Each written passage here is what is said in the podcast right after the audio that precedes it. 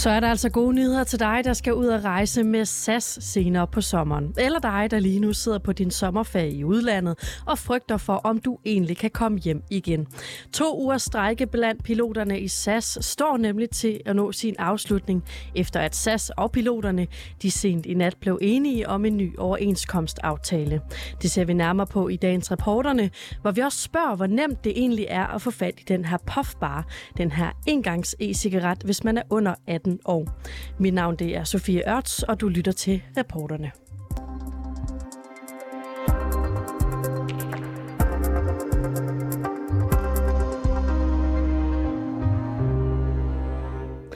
Efter to ugers pilotstrække og flere måneders forhandlinger, så har flyselskabet SAS og selskabets piloter som sagt indgået en aftale om en ny overenskomst.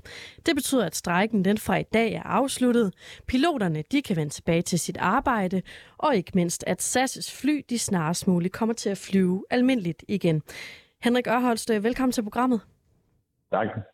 Du er erhvervskommentator på TV2 News, og du har altså fulgt de her forhandlinger ganske tæt. Først og fremmest, Henrik Ørholst, øh, de her forhandlinger, de er jo som sagt blevet dækket tæt fra alle sider, og så har der også været lidt mudderkast fra begge parter undervejs. Hvordan vil du egentlig beskrive den konflikt, som vi har været vidne til?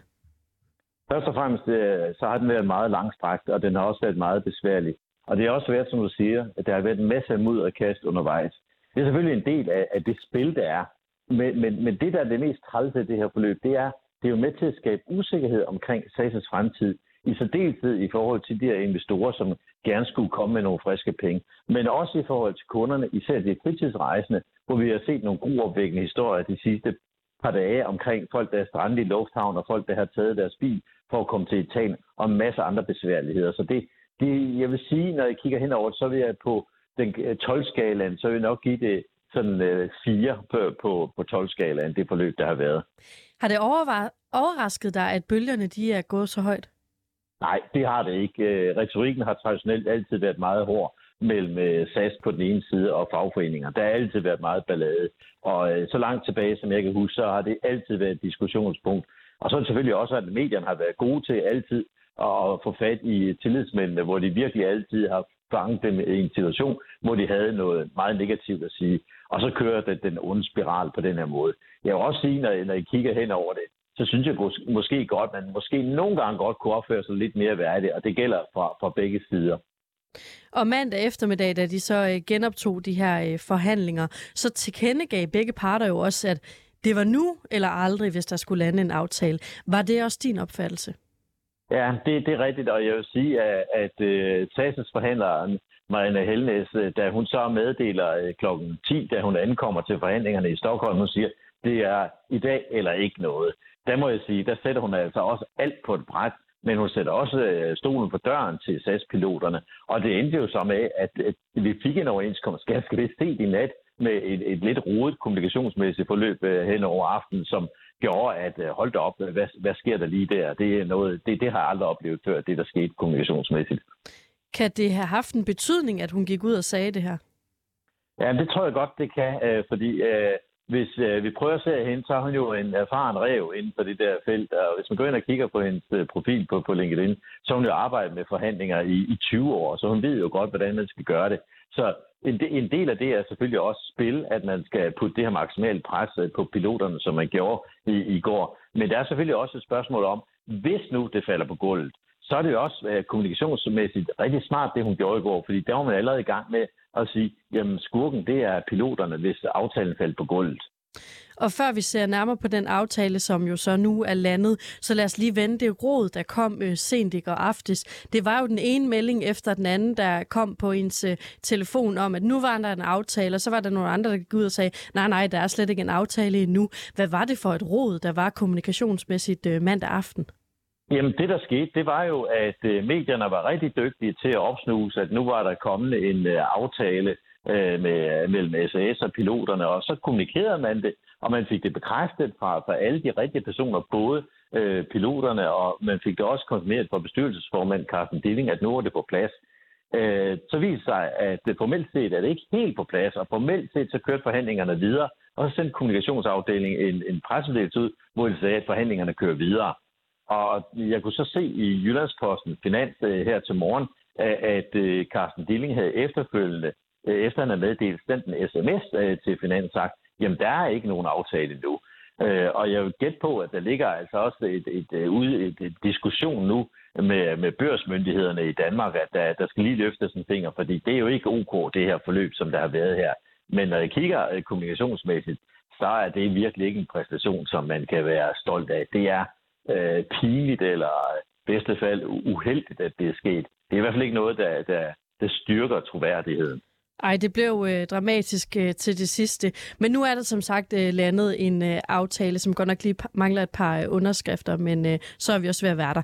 SAS skal spare penge. Hvordan kommer det til at ske? Jamen, det kommer til at ske på, på rigtig mange måder, fordi at, øh, øh der er jo ikke noget, der er heldigt lige nu. Og, og vi ser jo, at en af de første ting, som der ligger i den her aftale med piloterne, det er jo, at øh, de skal gå ned i løn. De skal gå omkring en fjerdedel ned i løn, og de skal arbejde endnu flere timer.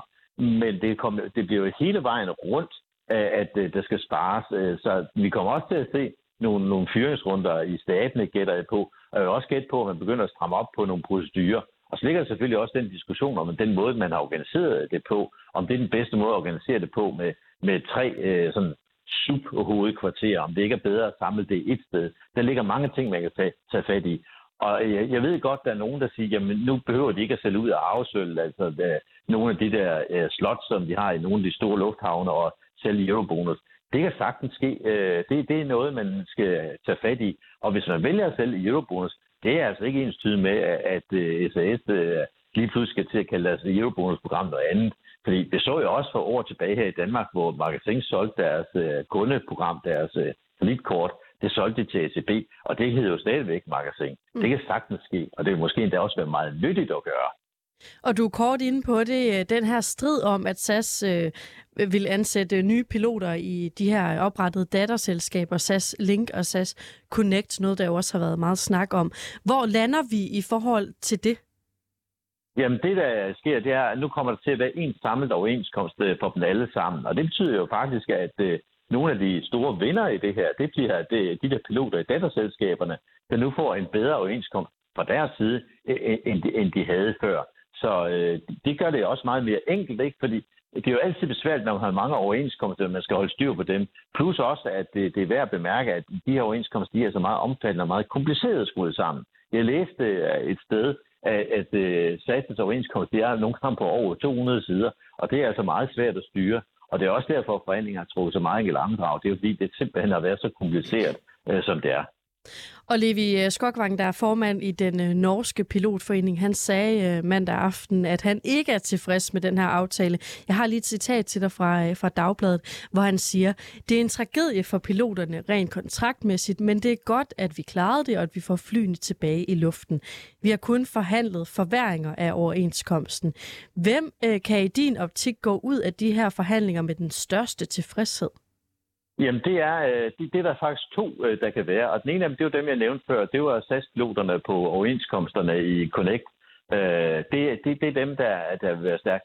Plus også en, en anden vindertype, som vi, vi nogle gange kan, kan pege lidt fingre af.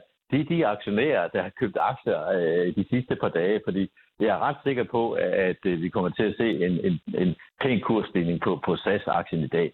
Men når man taler om vinder og taber, så er det jo en branche, der står med ryggen mod muren stadigvæk. Og det vi ser lige nu med, at der er rigtig meget gang i butikken, øh, vi ser billeder fra lufthavnen, så kan vi se mennesker, der skal ud og flyve, alt det der.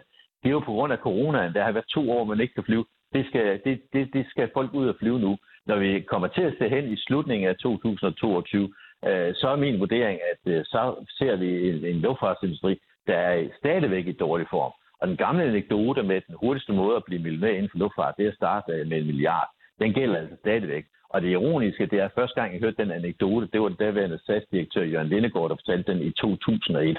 21 år efter, så gælder det stadigvæk.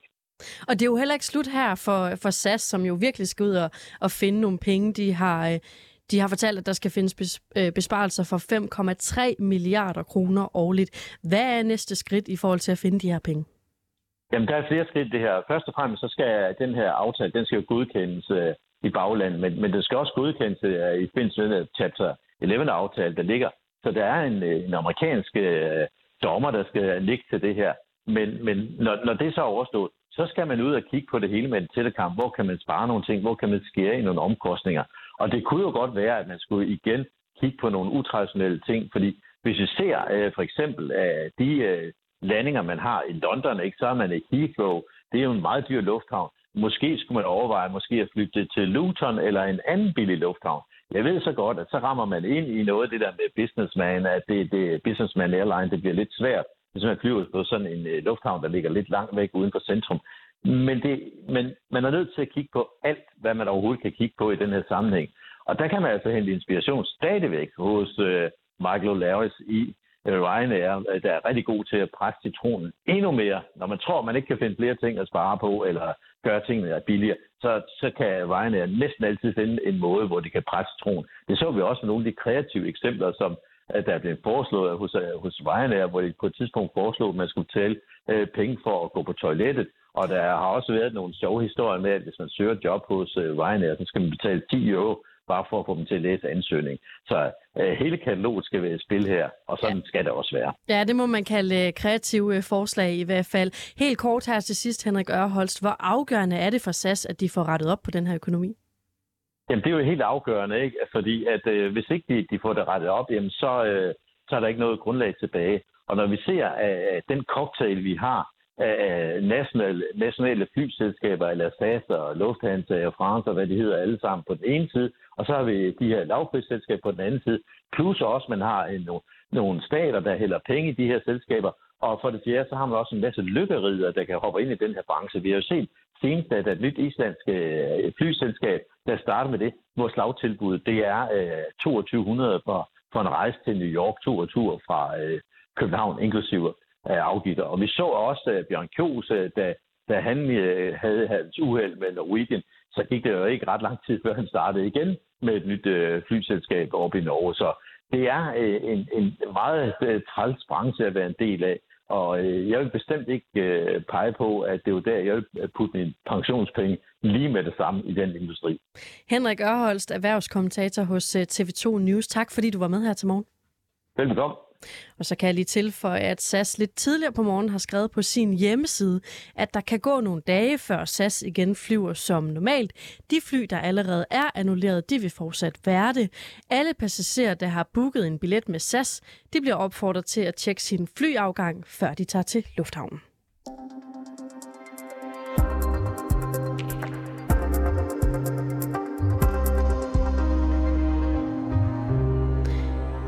Godmorgen, øh, Jakob Holst Mauritsen. Godmorgen. Du er branding-ekspert i konsulenthuset Holst Mauritsen. Hvor vigtigt vurderer du egentlig, det er for SAS' omdømme, at der nu er landet en aftale? Selve aftalen er jo vigtig for, at man overhovedet kan komme videre til næste trin, og det er at starte på en, en mangeårig genopretningsplan af, at man skal have tilliden tilbage i befolkningen og også hos øh, de erhvervsrejsende. Så den er, den er meget vigtig. Og den her strejke, den har jo som øh, bekendt varet i øh, to uger, men selve forhandlingerne mellem piloterne så øh, flyselskabet har jo taget otte måneder. Hvilken betydning kan det her forløb egentlig have haft for, hvordan forbrugere de opfatter SAS på nuværende tidspunkt? Det har jo egentlig været en, en, en relativt lang og overlang glidebane for SAS, som, øh, som jo også startede før corona, men så blev accelereret under corona af den her dårlige økonomi, som har gjort, at SAS er landet lidt i den her nedadgående forretningsspiral, hvor man først mangler penge, og man, man taber penge, og man kommer ud med dårlige, øh, dårlige regnskaber overfor. Det presser ligesom det interne system. Så begynder man at prøve at finde steder, hvor man måske kan spare nogle penge på, øh, på oplevelsen og på, og, på, og på hele det at flyve med SAS. Og det gør altså, at selve oplevelsen af at købe en billet som kunde bliver dårligere og mere ringe, hvilket igen forringer følelsen af, at man faktisk måske ikke får det, man betaler ekstra for, når man så køber en billet hos SAS, som jo er ofte dyrere end, end andre alternativer. Og, og hele den her derut nedad, den har altså varet i, i efterhånden et par år nu, og nu står man i en situation, hvor man så ovenikøbet også har et kæmpe tillidsknæk på det, man kalder kerneproduktet. Altså flyver de til tiden, kan jeg være sikker på, hvis jeg køber en billet med SAS, at jeg faktisk kommer afsted, og kan jeg også være sikker på at få en god og ordentlig service og behandling. Der har vi desværre også set cases for deres kommunikation, som ikke har været sønderlig gode de sidste par år. Og i sidste uge, der udgav øh, Politikken og TV2 øh, den her megafonmåling, hvor 32 øh, procent af de adspurgte danskere, de svarer, at de ikke ser det som en prioritet, at SAS skal bevares. Hvor mm. slemt et øh, knæk er der ligesom øh, kommet for SAS under, under den, de her forhandlinger? Øhm, det virker for mig som om, at det desværre har været rigtig, rigtig stort, og øh, man kunne godt frygte, at de i de kommende image-målinger øh, simpelthen bare mister rigtig meget opbakning, også bredt i befolkningen. SAS har levet i mange år på en, en utrolig stærk national eller skandinavisk stolthedsfølelse af, at, at vi jo gerne vil have det her flyselskab. Det har været et nationalt klenodie. Det har været noget, som vi virkelig har holdt af, og som vi har følt har været vigtigt at have, øh, også øh, for vores egen selvforståelse. Men hvis opbakningen glider i befolkningen til det, så er der altså heller ikke nødvendigvis lang vej til, at den også begynder at glide politisk, og det er et kæmpe problem for SAS. Ja, for hvis man ser på, øh, hvordan SAS' image ligesom har bevæget sig væk fra det her øh, klinodie, som, øh, som du fortæller om, hvor langt væk er vi så derfra? Jamen, det, altså, man kan sige, jeg tror tidligere, jeg også har kaldt det en sovende kæmpe, fordi SAS er ikke noget, der forsvinder. SAS' brand går ikke væk, men vi kan ikke komme hen til kærligheden til SAS og den fornemmelse af at være stolte af SAS, før de får styr på deres kerneforretning. Før de igen beviser, at de kan drive et luftfartsselskab med, en, altså med troværdighed og med fly, der letter til tiden, med ordentlige vilkår øh, og, og med en god oplevelse for os, der rejser med dem. Så det er umuligt for os at komme hen til det punkt, hvor vi igen kan gå tilbage til Uffe Ellemann-reklamerne og Tina Bikov-reklamerne, hvor man føler, at man var øh, på en eller anden måde stolt og glad og bare havde en eller anden emotionel, rar følelse i maven, når man tænkte på SAS. Det er jo det, et brand kan. Men der kan vi altså ikke komme hen som forbrugere eller erhvervsrejsende eller politikere for den sags skyld, før at SAS har bevist, at de får styr på det hele igen, helt ind i kernen af deres forretning. Og under hele den her konflikt, der har både øh, piloterne og også øh, SAS-ledelsen jo været ude og markere sig ret markant i medierne. I sidste uge talte vi med en øh, strækkende pilot, der hedder Jakim Cesar. Prøv lige at høre, hvad han sagde. Jeg er meget øh, ærgerlig og frustreret over at høre de ord, der kommer fra øh, ledelsen derindefra at man øh, bruger så meget energi på at øh, tale nedsættende om sine egne medarbejdere, øh, og utroligt nok i en tid, hvor øh, hele verden skriger efter arbejdskraft, så synes vores ledelse åbenbart, at det vigtigste, det er en kamp internt mellem øh, medarbejderne og ledelsen. Det synes jeg er en absurd situation at stå i øjeblikket. Jakob Moritsen, øh, hvad vurderer du egentlig, at det her mudderkast, der har været øh, jo både internt, men også i medierne, har betydet for hele det image, der er omkring SAS? Det er bare ikke kønt. Altså i Danmark har vi en klar tendens til, at vi gerne vil støtte op om, øh, om man kan sige, den helt almindelige øh, borger, den helt almindelige medarbejder. Vi, vi er altid med øh, på underdogens hold øh, og den grimme ælling osv. Så, videre. så vi har jo en naturlig tendens til at ville holde med de her piloter her, også selvom piloterne trods alt er nogle af de mest høj, øh, altså, man kan sige, højlønnede øh, altså medarbejdere i det her land. Så det, det er bare ikke kønt, og man kan sige hele vejen igennem, så ligner det jo en desperat virksomhed, som udefra ikke ligner nogen, der nødvendigvis har særlig meget styr på det, og ikke nødvendigvis heller helt er med på, hvad det er, vi faktisk lægger øh, vægt på her i Skandinavien. Det er jo en, en, en lidt international koncern efterhånden, som har fået en spareplan smidt ned over sig, som er voldsom. Og det er jo også derfor, at det er jo tydeligt for, for, øh, for alle, der kigger udefra ind på det her, sådan rent erhvervsmæssigt. Det, det er jo kun starten på det. De skal jo finde 5,3 milliarder kroner årligt i besparelser. Og det gør man jo ikke bare ved at presse sine piloter ned. Det er jo trods alt en relativt lille del af deres, øh, af deres øh, omkostninger. Der skal jo mere til. Så det her det er bare starten. Så lad os se, hvad der sker for SAS de kommende måneder og år. Ja, hvis du øh, fik, øh, fik SAS ind som øh, kunde i dag, hvordan vil du så egentlig forsøge at genoprette tilliden og, og det brand, de har? Jeg vil starte helt klassisk med at prøve at kigge på, hvor kan vi finde nogle relativt hurtige løsninger på at kunne bevise, at vores kerneprodukt faktisk er tilbage, og at man har tillid til os. Men jeg vil ikke begynde at kommunikere noget som helst ud i den brede befolkning i Skandinavien, før jeg havde noget som helst at sige, som, som, som, kunne, som kunne være øh, troværdigt, fordi det, altså, det, det falder simpelthen for døve ører. Men derudover så handler det om for SAS nu at gå ind og kigge på deres kerneprodukter og finde ud af, hvor kan vi gøre noget, som løfter opfattelsen af, at SAS faktisk er lidt bedre end de andre. Hvor kan vi gøre det lidt ekstra for vores kunder, så de er villige til at betale en mere pris. For jeg tror simpelthen ikke på, at SAS nogensinde kan komme til at konkurrere med lavprisselskaber som Ryanair, og det skal de heller ikke.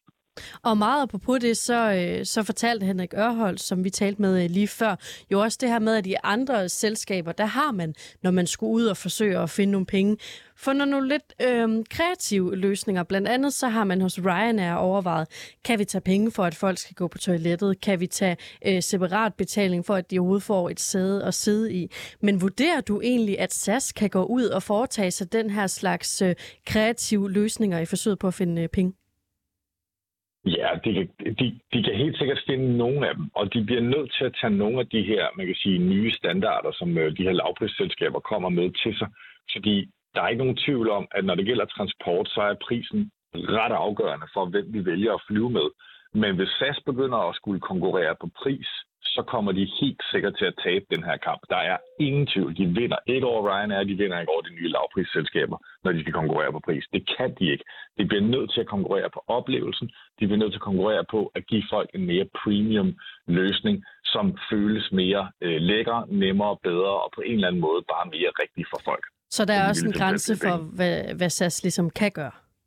Ja, jeg tror ikke, man skal begynde som SAS at tage penge for, at folk går på toilettet. Det er nok et skridt for langt. Men øh, kan man begynde at, øh, at ikke altid have kuffert med i, øh, i alle sine, øh, sine prisopslag, når man er, øh, man kan sige, når, man, når man søger priser rundt på, på nettet? Måske det kunne være en løsning. Øh, at, at tage 10 euro for at gå på toilettet kan godt være, at det begynder at stramme en lille smule for SAS-kunder. Jakob Holst Mauritsen, øh, branding-ekspert i konsulenthuset Holst Mauritsen. Tak fordi du var med. Ja, tak.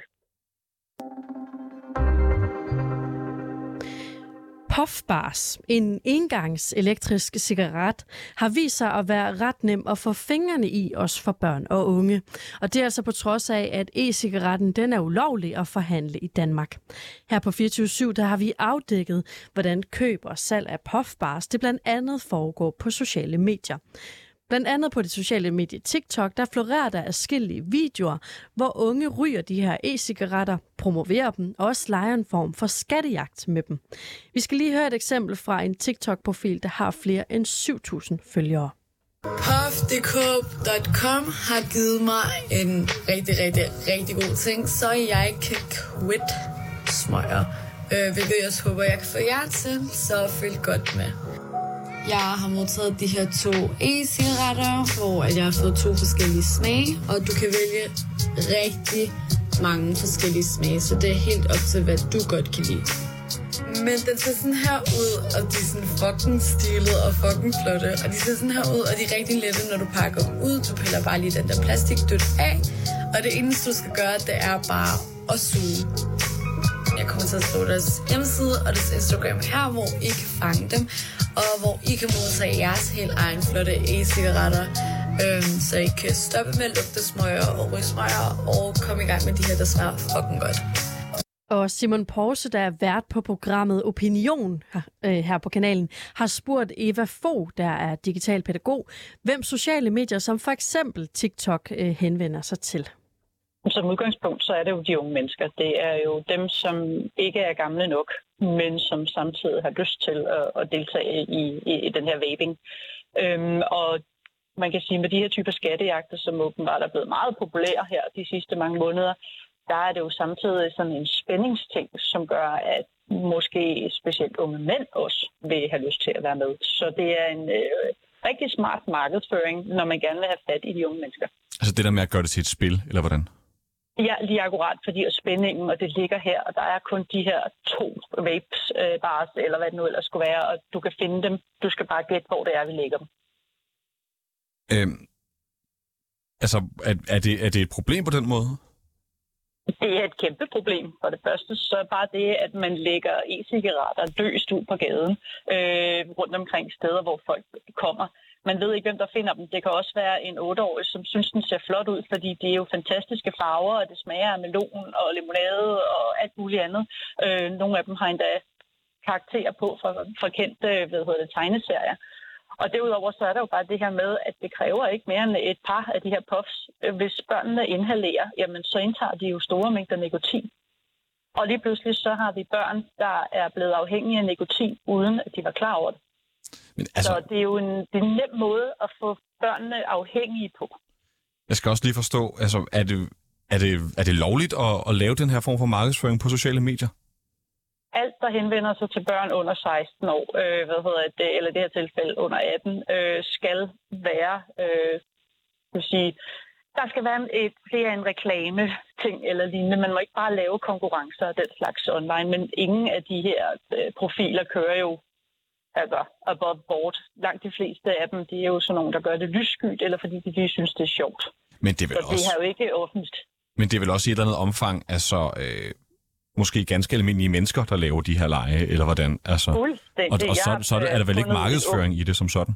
Eller hvad? Nej, men alle mennesker er underlagt markedsføringslovgivningen. I det øjeblik, at du har et produkt, det er jo, øh, når du bruger sociale medier, så er der jo influencerlov, der siger, at hvis du har enten har fået en gave eller på en eller anden måde annoncerer for noget, så skal du skrive, at det er reklame, sponsoreret, hvad det nu er, konkurrence. Det er jo netop for ikke at vildlede. Men igen, så er de her mennesker jo sjældent nogen, der ønsker at, øh, at, at følge reglerne, så derfor så gør de det jo, fordi det er sjovt. Og det virker. Der er godt nok mange, der kommenterer, og jeg har fundet dem, og kan du ikke lægge den indsæt postnummer? Nu har jeg lige, øh, nu har vi lige snakket lidt om de her skattejagter, det kan vi også finde lidt tilbage til, men jeg vil så gerne lige spille en lyd for dig, også for dig, Jacob. Mm. Deborah Puff IDK. 2815 rum. Come OG find. Vicanic Live smack into der Van Melon Ice 3500 sig normal der. Ja, øh, det er måske lidt svært at forstå, hvis man ikke har teksten med, men man kan måske genkende stemmen fra de her øh, TikTok-videoer. Jeg kan lige sige, hvad, hvad det her det er. Det er lyden fra en TikTok-video, hvor man ser en person gemme en af de her puffbars et sted i offentligheden, for at andre kan finde den. Og så står der på videoen, øh, som også er det, der bliver læst højt her, mm. gemmer puff i DK, 2850 Nærum, kom og find, vi kan ikke lide smagen, det er vandmelon ice, eller vandmelon ice. 3.500 su normal, der er 3.000 su tilbage. Altså, det er jo en, en e-cigaret øh, skattejagt, der, der er tale om. Vi har så set flere af de her videoer. Og så endda en brugt. Og så endda en brugt. Ja. Ja. Men det er der også en helt trendy. Jeg fik min vens øh, puffbar, eller hvad hedder det, hvad den nu ellers hedder. Øhm, og nu har jeg overtaget den, fordi de ikke kan lide den. De deler mm. den også. Ja. Øh, så, så det er jo det her med, at jeg, nu arbejder jeg i, i en juniorklub, og der er også, det er helt normalt, at de store børn, de ved godt, at det her det eksisterer. Mm. Og de har da også prøvet det. Eva, hvor, så nu er det jo noget, der foregår meget på sociale medier. Hvor, hvor nemt er det for både myndigheder, men også forældre sådan at følge med i, hvad der foregår herude? Meget, meget svært. Det er en lukket verden, hvis ikke du på en eller anden måde har adgang til de unges tiltro. De unge ved jo godt, at det ikke er okay, det her. Øhm, de, de unge er jo godt klar over, at, at der er noget i det, der er ulovligt, og der er ikke måske er det sundeste. Det de fleste siger, det er jo, jamen det er jo ikke ligesom almindelige cigaretter. Ergo er det ikke lige så farligt, men det er meget farligt, og igen, når du er ganske ung, og du pludselig bliver afhængig af nikotin, det er jo ikke, det er jo ikke godt for nogen. Kan man, kan man øh, sige noget om, hvor meget øh, det her fænomen, eller hvad man nu kan vælge at kalde det, er steget hen over den seneste tid? Altså, det virker nyt for mig. Altså, de sidste øh, to-tre måneder kan jeg se, at antallet af videoer er eksploderet. Øhm, skattejagterne er blevet, ja, de er blevet en stor del af hele puffverdenen, øhm, og det er muligt at finde alle mulige forskellige små konti, hvor det for eksempel bare er, der har jeg fundet noget med et barn, som måske har været 13-14 år. Normalt så øh, var unge i gang med at poste om sin katte, men lige pludselig så laver vedkommende en puffbar challenge, hvor de så går ud og, og lægger dem. Så det er overalt, og jeg ved også, at man kan gå op og ned af for eksempel Nørrebrogade og bare gå ind og købe øh, e-cigaretter og andre ting uden problemer, selvom man er ganske unge mennesker. Så det her, at man har de her, det er jo, altså du skal jo bare lade dem op, og så bliver du ved, indtil der ikke er med. Vi har talt med, med nogle af de gæster, vi har haft på radioen i andre sammenhænge, hvor øh, nogle af dem er helt unge, som også siger, nå jamen det, det bruger vi jo alle sammen. Altså sådan, er, at, Øh, jeg ved ikke, om, om, om det er søgt at spørge på den måde, men altså, er det her blevet normaliseret? Er det normalt at ryge på dem her? Det er måden, man ryger på nu. E-cigaretter og øh, vapes har jo været en normal del af alle billederne øh, de sidste lange stykke tid. Forældrene er begyndt på det, men har holdt op med at ryge de almindelige cigaretter. Cigaretterne er blevet dyrere. Og pludselig har man den her mulighed, hvor at man kan få noget, der smager godt, ser sjovt ud, og samtidig bare giver dig den der fantastiske fornemmelse. Så ligesom unge også begynder at drikke meget tidligt, så det her bare en genvej til at begynde at ryge. Jakob Holm Jørgensen, øh, hvad, tænk, hvad tænker du om det her, som du får høre fra Eva? Jamen, det understøtter jo meget godt det, som vi var bekymret for, og er bekymret for i Frederikssund, øh, som jeg tænker, det, det kan man godt ligesom sprede ud over landet, for det er ikke unikt for os. Øh, og, og det bliver jeg da bare yderligere bekymret for. Øh, sådan et tillæg til det her med, at det ligger forskellige steder i de her skattejagter, så er sådan en tillægsbekymring, hvis man kan kalde den det, øh, i forhold til, at vi har jo også unge, som bruger vores øh, børnehaver, kommunale legepladser, øh, skolernes legepladser nu her i sommerperioden, hvor skolerne er lukket osv., øh, som også bliver brugt til steder, man kan sidde og, og hygge sig, drikke, ryge osv., og her risikerer vi også at finde de her øh, puffbars, og, og så er der altså også risiko for, at helt unge, små børn, også bliver introduceret for dem, øh, og som som du også fortæller, Eva, så, øh, så en juniorklub, der kender de udmærket til det, men altså, vi kan jo her næsten sige, at der er også en stor risiko for, at øh, børn i børnehaver og andre steder måske falder over sådan en en dag på legepladsen, og hvis de prøver dem af, så smager det jo godt, også for dem, og det er der da en enorm risiko i. Og ham, du hørte her til sidst, det er altså Jakob Holm Jørgensen, som er leder af SSP-samarbejdet i Frederikssund Kommune. Du kan høre hele det her program i Opinions podcast. Vi har kontaktet kvinden bag TikTok-profilen, som vi hørte lidt fra lidt tidligere, men hun har altså efterfølgende slettet den her video og ikke ønsket at være med i programmet i dag. Men det er altså ikke kun på sociale medier, at børn og unge under 18 år de kan få fingrene i den her farverige, smagsrige e-cigaret, der egentlig er ulovlig at sælge i Danmark. Du kan nemlig også gå ind i en døgnkiosk, hvis du har lyst til at stifte bekendtskab med puffbars. Det erfarer vi her på 24-7. Godmorgen, Kasper Petersen.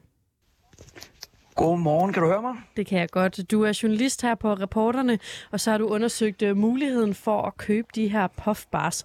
Hvad har du egentlig fundet ud af? Jamen altså, jeg har fundet ud af, at det er bestemt er muligt, uden om de sociale medier, også at få fat på de her øh, øh, puffbars. Øh, jeg tog en lille sådan god tur rundt i nogle små butikker, øh, døgnkiosker og, og, og e-cigaretforretninger og, og det lignende. Og det var selvfølgelig ikke alle sammen, der havde øh, de her, men, men, men den første døgnkiosk, jeg gik ind i, den første donkiosk, døgnkiosk, jeg gik ind i her i, i, øh, i Odense, hvor, hvor jeg sidder nu, øh, der var det simpelthen muligt at få fat på en. Jeg gik op bag, øh, øh, hvad skal man sige, øh, øh, disken deroppe og spurgte, hvad har I en, en af de her puffbars? Og øh, så fik jeg ellers en liste med øh, omkring 20 smagsvarianter, jeg ellers kunne, øh, kunne vælge pænt imellem. Øh, så, så det var øh, absolut muligt. Og det andet sted, hvor jeg, hvor jeg fandt nogen, der, der kunne jeg bare gå hen i kassen og se, hvad, hvad havde vi skulle lige fået ind her af, af ting øh, og sager øh, importeret øh, og, og kommet med, med et pakkefirma. Så, hvor, hvor så det var, var absolut muligt at få fat på de her puffbars. Jamen, øh, altså man skulle spørge aktivt efter dem begge steder. Øh, det var ikke sådan, de bare lå fremme i, i, en, i en counter eller noget. Øh, man, altså de steder, hvor jeg var henne, der, der, der spurgte jeg efter dem, og så øh, det ene sted greb øh, på, hvad hedder, kassedamen ned. Han har sagt, øh, ham der stod bag disken øh, ned under øh, øh, kassen, og så øh, fandt han øh, en af de her, de hedder så Elf Bars, den jeg fik fat i her. Øh, den, øh, den greb han fat i ned, øh, ned, under, ned under kasseapparatet, øh, så at sige. Så det er ikke fordi, der åbenlyst bliver skiltet med det? Nej, altså øh, den, den ene kiosk skilter med, at, at der er en, en masse e-cigaretter at få, og der, der, der er nogle forskellige ting, men, men ikke at, at det er øh, puffbars, øh, de decideret har. Det skal man altså spørge aktivt efter. Og når du så gjorde det, hvad var det så, de udleverede til dig? Jamen, det ene sted, hvor jeg sådan aktivt spurgte om det, der fik jeg så en, en, en liste, en, et lille stykke hvidt papir, øh, hvor der bare stod de smagsvarianter, øh, der nu er, og så kunne jeg ellers stå og overveje, hvad, hvad vil jeg have? Vil det være øh, en med colasmag, en med vandmelonsmag, eller som jeg så valgte at, at gå med her til sidst, en pink lemonade, øh, som, øh, som jeg så fik, øh, fik udleveret lige bagefter, fuldstændig som hvis jeg skulle købe en, øh, ja, en flaske gammel dansk, som, som så, så står lidt øh, mere åbenlyst selvfølgelig, øh, end, end de her, øh, hvad hedder det, Elfbars gjorde øh, i går.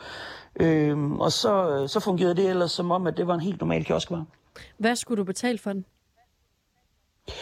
Altså lige den her, øh, jeg fik fat i, det er en af de her, der hedder Elfbar 600, og det er formodentlig fordi, der er 600 sug i den, ligesom man hørte øh, hende, der reklamerede på TikTok, fortælle om, at der øh, var 15-1600 sug i en, så er der 600 sug i den, jeg har fået fat på, øh, som jeg sidder med øh, i hånden her, og øh, ja, så, så øh, koster den en 60-70 kroner. Jeg mener, det var 65 kroner, jeg gav, øh, gav for den, jeg øh, fik fat i her. Øh, så det er øh, inden for, for, for, det, for det prisleje, der er, hvis man vil købe den i en kiosk. Og det er noget med, at du faktisk prøvede at konfrontere nogle af de her øh, kioskfolk med, det her er jo ikke er helt inden for lovens rammer. Nej, jeg prøvede jo øh, en par timer efter, jeg havde været ude og købe det, så gå op til, til kioskfolkene med en, øh, en, ja, med en mikrofon, hvor der simpelthen stod vores navn på, øh, 24-7, og, og sige, er der en chef her, der vil, øh, vil snakke med mig omkring det her? Øh, det er jo ulovligt. Øh, øh, så, øh, og chefen var så ikke lige på arbejde, men jeg kunne godt mærke, at, øh, at de to stakkels ansatte, der var i kiosken, de, øh, de, kom, de kom altså lidt på, på, på glat is og øh, mente absolut, at de var godkendt af Sikkerhedsstyrelsen til at, øh, at sælge de her varer. Altså, så måtte jeg jo fortælle dem, at, øh, at de er altså ulovlige at, at importere til Danmark. Øh, og, og udover det, så, så når jeg sidder og kigger på den her, så er der altså ikke nogen, der er ikke nogen dansk banderole på, som hvis de nu øh, engang røgvarer, der er lovlige her, der skal der jo være sådan et, et, eller andet øh, fra det danske skattevæsen, og den øh, brugsanvisning, der er på, den er altså også fra, øh, ja, den er, den er jo engelsk, øh, så, øh, og der er jo ikke noget, noget dansk på den, man kan se, den er importeret fra, fra UK. Øh, så ja, der, der var rigtig mange ting ved det her, øh, som, som jeg måtte forklare de stakkels ansatte, som jeg så også måtte forklare øh, øh, vores, øh, eller deres, øh, deres chef øh, over en telefon, som jeg lige fik i hånden på vej ud af døren. Øh, han, jeg spurgte, om han ville, ville stille op til et interview, øh, og det, øh, han skulle lige læse op på det, som han sagde. Øh, men så skulle jeg efterlade mine kontaktoplysninger ved, ved disken, og i den tone, som, som jeg fornemmede, det hele foregik lidt i, så havde jeg altså ikke øh, ret meget lyst til at øh, efterlade mine kontaktoplysninger i forhold til mulige repræsalier. Øh, så, så, så der var en lidt, lidt ah, lidt ond tone, da jeg, da jeg prøvede at konfrontere dem med det. Så det var ikke lige frem, som om det virkede til, at de ville øh, reagere på det, du sagde her? Nej, det er absolut ikke mit indtryk, og øh, altså... Øh, det, jeg tror, hvis du går hen i, i den kiosk nu, så, øh, så vil du sagtens skulle købe en igen, og øh, det vil være fuldstændig uden skrubler. Kasper Petersen, øh, journalist her på Reporterne. Tak fordi du var med. Det er jo Vi runder historien om øh, puffbars af hos Sikkerhedsstyrelsen.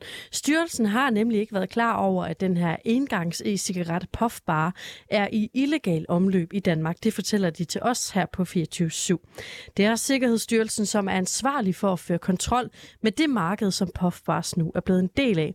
Men det var altså først, da vores kollega på programmet Opinion gjorde Sikkerhedsstyrelsen opmærksom på det her problem, at de fandt ud af, hvad det egentlig handler om. Her der er det Lone Brose, som er udviklingschef i Sikkerhedsstyrelsen. Det er jo faktisk noget, jeg bliver opmærksom på. Altså, jeg er jo ansvarlig for området, da jeg ser den her henvendelse fra dig, så, øh, og går ind og kigger på produkterne. Altså, vi kender jo til mange forskellige afarter, og, og lige specifikt de her har vi måske ikke haft så meget fokus på, altså som, som enkeltstående produkt. Det vi har fokus på, det er sådan generelt, at der må ikke være, være andre smagstoffer end, end mentol og tobaks smag i e-cigaretter. Så, øh, så, så det er jo mega fint, at vi bliver øh, opmærksom på sådan noget her. Øh, at der, der ligger de her produkter, fordi det, de, de er ulovlige. Er det ikke problematisk, ja. at øh, Sikkerhedsstyrelsen ikke er opmærksom på, øh, altså på det her problem, når det åbenbart er så omfattende, som det jo så er? Altså, jeg tænker, vi er opmærksomme på, øh, på alle de ting, vi bliver bekendte med, og jeg kan fortælle dig, at vi har fået over 6.000 anmeldelser på produkter.dk siden 1. april. Så vi øh, arbejder alt, hvad vi kan. Der foregår en hel masse ulovlige ting derude, som vi arbejder alt, hvad vi kan på at få løst. Det øh, er øh, problematisk, at branchen ikke har øh, ikke lever op til reglerne. Og jeg ved godt, der er nogen, der gør, og så er der nogen, der ikke gør, og det er jo dem, vi gerne skal have fat i, og det arbejder vi kraftigt på.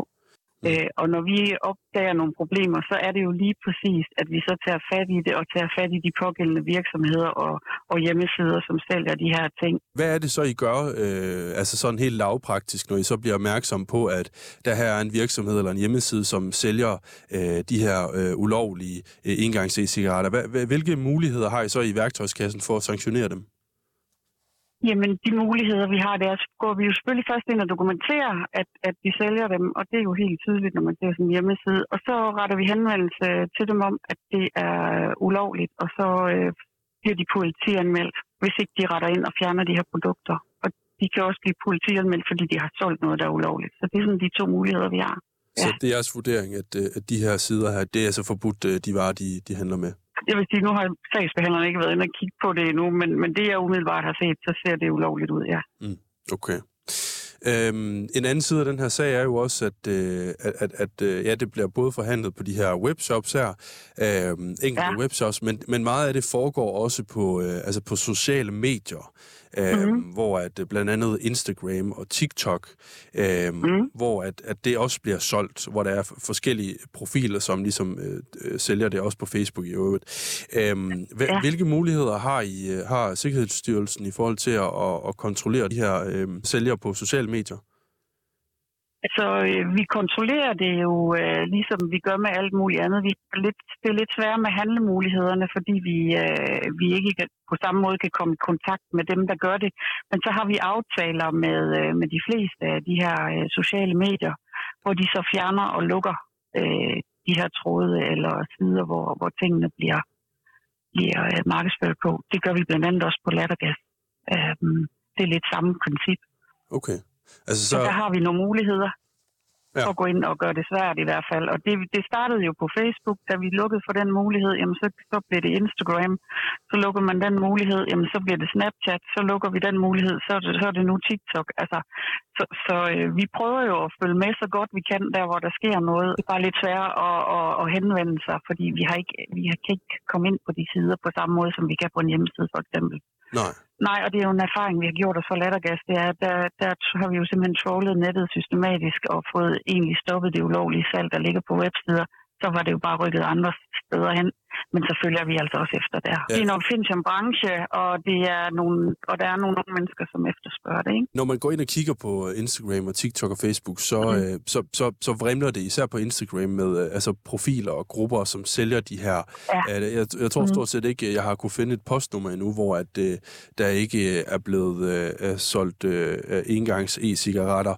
Øh, så, så der er, jo, der er jo virkelig meget af det. De sanktionsmuligheder, I ligesom har i, her på sociale medier, hvor det jo så øh, er virkelig udbredt, ikke? det er så, at, mm. øh, at, at I så kan øh, kontakte Instagram i det her tilfælde og bede dem om at, at lukke ja. siderne ned. Er det rigtigt ja, og ja. det gør de også, ja, og det gør de også, øh, når vi tager fat i dem. Der kan man jo så sige, at øh, nu det her, altså øh, forholdsvis nyt for mig i hvert fald, men, men det kommer vi jo til at tage fat i nu her. Øh, det er klart, når vi bliver opmærksom på det, så går vi jo ind og gør noget ved det. Har Sikkerhedsstyrelsen øh, tilstrækkelige øh, sanktionsmidler øh, når det kommer til altså salg af øh, ulovlige varer, øh, såsom øh, lattergas og øh, engangs e-cigaretter på sociale medier? Ja, det synes jeg egentlig. Altså, øh, vi, jeg synes, vi kommer godt øh, afsted med det. Vi kan jo selvfølgelig ikke fjerne det helt, øh, fordi som sagt, så er det en opfindsom branche, det er nogle opfindsomme unge mennesker, men, men vi følger med, og så følger vi efter. Så vi, vi, øh, vi gør det svært at, og det er jo også derfor, vi tilpasser, når vi tilpasser lovgivningen, så vi har de her muligheder. Det var jo ikke aktuelt for bare fem år siden. Det lyder som om, at, at når I så, øh, altså, ja, at når I så prøver, at, og I ringer til face, øh, Facebook eller Instagram og beder dem om at lukke de her sider ned, så laver de jo bare nogle nye. Mm. Det kan jo fortsætte ud i det uendelige. Ja, det ved jeg simpelthen ikke, hvad deres politikker er for det. Vi har bare set, at det har virket på lattergas, så vi bruger jo nogle af de samme øh, metoder der. Ja. Det, der så sker på lattergas, det er, at man, så bliver det det sorte mig. De skal nok finde hinanden på en eller anden måde. Men det er jo politiet, der tager sig af efterforske i de sager, vi har, når der skal efterforskes. Vi kan jo ikke uddele bøder. Det er politiet, der gør det. Mm. Vi kan indstille til det. Det er Søren Bak, der er vært og reporter her på kanalen, som har talt med Lone Bruse, der som sagt er udviklingschef i Sikkerhedsstyrelsen.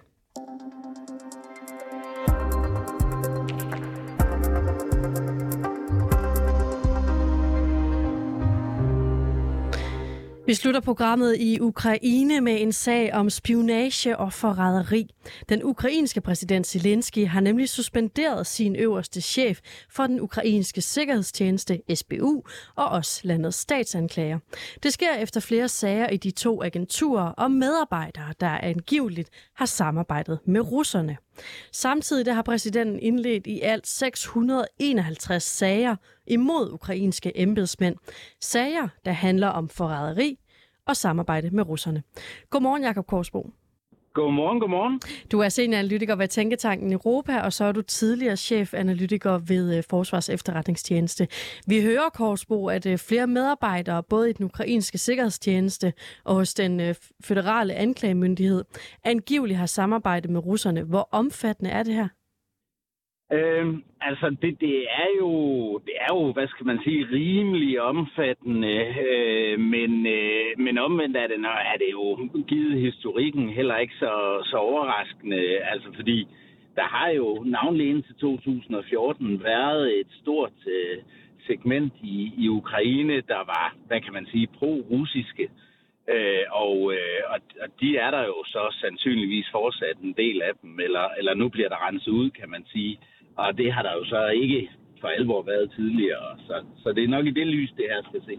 Og Zelensky, han har jo så som sagt øh, suspenderet den øverste chef for øh, den ukrainske sikkerhedstjeneste, Ivan Bakanov, en mand, som øh, i øvrigt er barndomsvenner med Zelensky. Også Ukraines statsanklager Irina øh, Venediktova er blevet suspenderet. Det er altså hende, der har spillet en central rolle i forhold til retsforfølgelserne af russiske krigsforbrydelser. Kan der være tale om, at Zelensky han frygter, at øh, de her to de også har samarbejdet direkte med russerne? Det er der ikke noget, der tyder på. Øh, det er der ikke noget, der tyder på. Det tyder på, at de her bliver suspenderet, fordi øh, præsidentadministrationen og Zelensky ikke føler, at de har været effektive nok til at, til at, at hvad kan man sige, holde orden i, i rækkerne, og de har fundet nogen længere nede i systemet, som, øh, som man fra præsidentens side føler man burde have, have fundet tidligere. Ja, for der går en mistanke på, at øh, den her øh, suspendering handler om, at Zelensky måske har lige været hurtig nok til at ansætte folk fra hvad kan man sige, hans egen inderkreds, øh, og så har fundet ud af, at, at de ikke er øh, stærke nok til den rolle, de er blevet placeret i her under krigen. Kan der være noget om det? Jo, altså nu, nu, nu kender jeg ikke lige øh, den tidligere chef der for, for, for sikkerhedstjenesten Øh, men, men det er da rigtigt, at han, han kommer jo fra en lidt anderledes øh, baggrund, kan man sige. Øh, så, så, så, så det kan jo godt spille ind, at, at man så tænker, at det, det, der skal noget mere til, øh, og mere erfarne folk øh, inden for branchen, for at, at få styr på det her. Kan, kan man sige noget om, øh, hvor uerfarne folk øh, Zelensky måske har haft ansat? Nej, altså, jeg jeg, der er ikke noget, som jeg har læst det, der tyder på, at den tidligere chef for Sikkerhedstjenesten havde nogen, som jeg siger, erfaring fra, fra branchen. Og, øh, og, og det, det, er jo nok, øh, det er jo nok der, man kan sige, at, øh, at det har haltet. Øh, og, og, og derfor, at de nu er ved at, at stramme op. Øh, og man kan jo sige, det er jo, det er jo et land i krig, og, og, og derfor så bliver de nødt til at, at, at ligesom øh, øh, være, være op, på, op på stikkerne. Fordi russerne, hvis vi kigger på den anden side af hegnet, de vil jo gøre deres for at underminere øh, det, Zelenskis øh, øh, styring af landet og, og underminere Ukraine som selvstændig stat. Så, så det er en stor trussel, de står overfor. Øh, så det kræver selvfølgelig professionelle folk. Ja, og lige nu der er der som sagt de her 651 forræderisager mod øh, ukrainske embedsmænd, blandt andet medarbejdere for de her to øh, agenturer. Hvor gode er russerne egentlig til at infiltrere de ukrainske myndigheder? Altså, ja, gode og gode. Øh, altså, de har jo haft, hvad kan man sige, relativt gode arbejdsvilkår. Øh, som jeg sagde indledningsvis, så så har der jo navnlig op til 2014 været et stort øh, segment i, i Ukraine, som egentlig har orienteret sig mod, øh, mod Rusland. Øh, øh, men, men det segment er jo så blevet meget, meget mindre øh, efter 2014, hvor de annekterede Krim og, og besatte Donbass, øh, eller dele af Donbass. Øh, så, så, så derfor har de haft gode, øh, gode arbejdsvilkår. Altså det vil jo det vil jo svare til, at, at øh, vi havde øh, en sag med Sverige, og der, der kan man sige, at fra den side ville det vel også være nemmere at infiltrere Sverige, end det ville være at infiltrere Afghanistan, kan man sige. Ikke? Øh, fordi øh, der er noget kulturelt, og, og, og der er forbindelser på kryds og tværs. Og, og det, er jo, det er jo det lys, det her skal, skal ses. Så russer, der har haft ganske gode arbejdsvilkår, på samme måde som ukrainerne egentlig også har, har udmærket arbejdsvilkår i Rusland på den anden side af hegnet. Ikke? Og har ukrainerne taget øh, ved lære af det her fra øh, 2014? Altså har man på en eller anden måde forsøgt at rydde lidt op i øh, de indre rækker for at, at ja, forsøge at modarbejde den her russiske infiltration? Ja, det er mit indtryk. Altså, det er ikke, det er ikke på samme måde, som det var øh, tidligere, men, men, men er, er der gjort så hovedrent, som, som der skulle gøres? Øh, det, det viser det her jo nok, at, at det er der ikke. Øh, men det er jo også fordi, øh, alting er, hvad kan man sige, klarere nu. Nu skal vi også have, have, have med, at mange af dem her, som er under anklage nu, jeg forstår det sådan, det er mellem 60 og 70 øh, personer, det drejer sig om, de opererer jo ude i, i det, nede i det sydlige Ukraine og på Krim og, og i, i, i Donbass. Og, øh, og man kan sige, der, der, der har jo været en del af, af befolkningen, som har, har været øh, lojale eller har været i hvert fald orienteret sig mod Rusland. Øh, så, så det er nok det, øh, der, der ligesom har været problematikken, at der i, i de lokale afdelinger for, for sikkerhedstjenesten specielt har været nogen, som man ikke har fået, øh, om jeg så må sige, styr på. Og sådan helt øh, generelt, hvad er det så for nogle oplysninger, som øh, russerne de kan få ud af at lave et samarbejde eller en infiltrering af ukrainske myndigheder?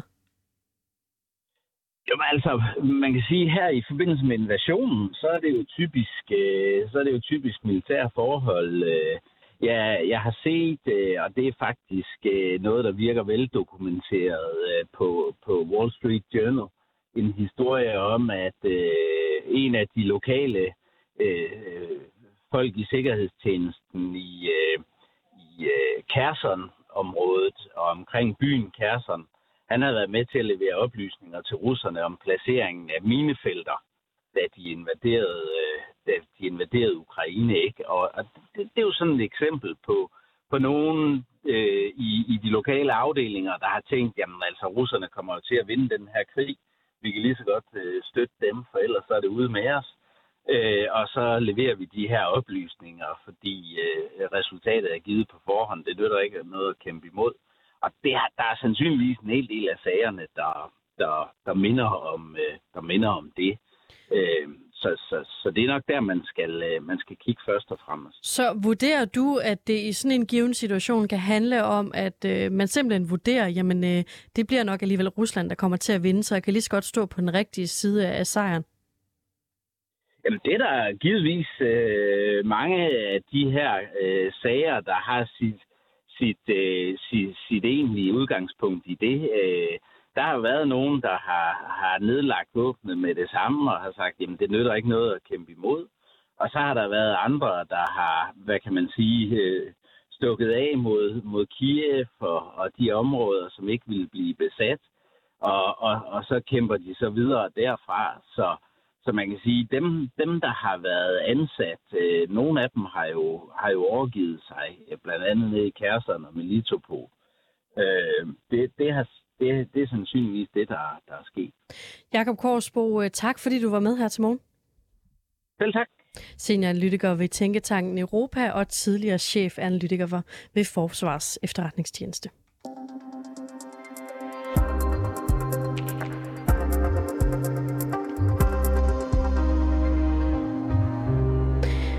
Det var alt, hvad vi nåede i øh, reporterne på en dag, hvor øh, temperaturen den altså kommer til at tage lidt af en himmelflugt ude i det danske sommerland.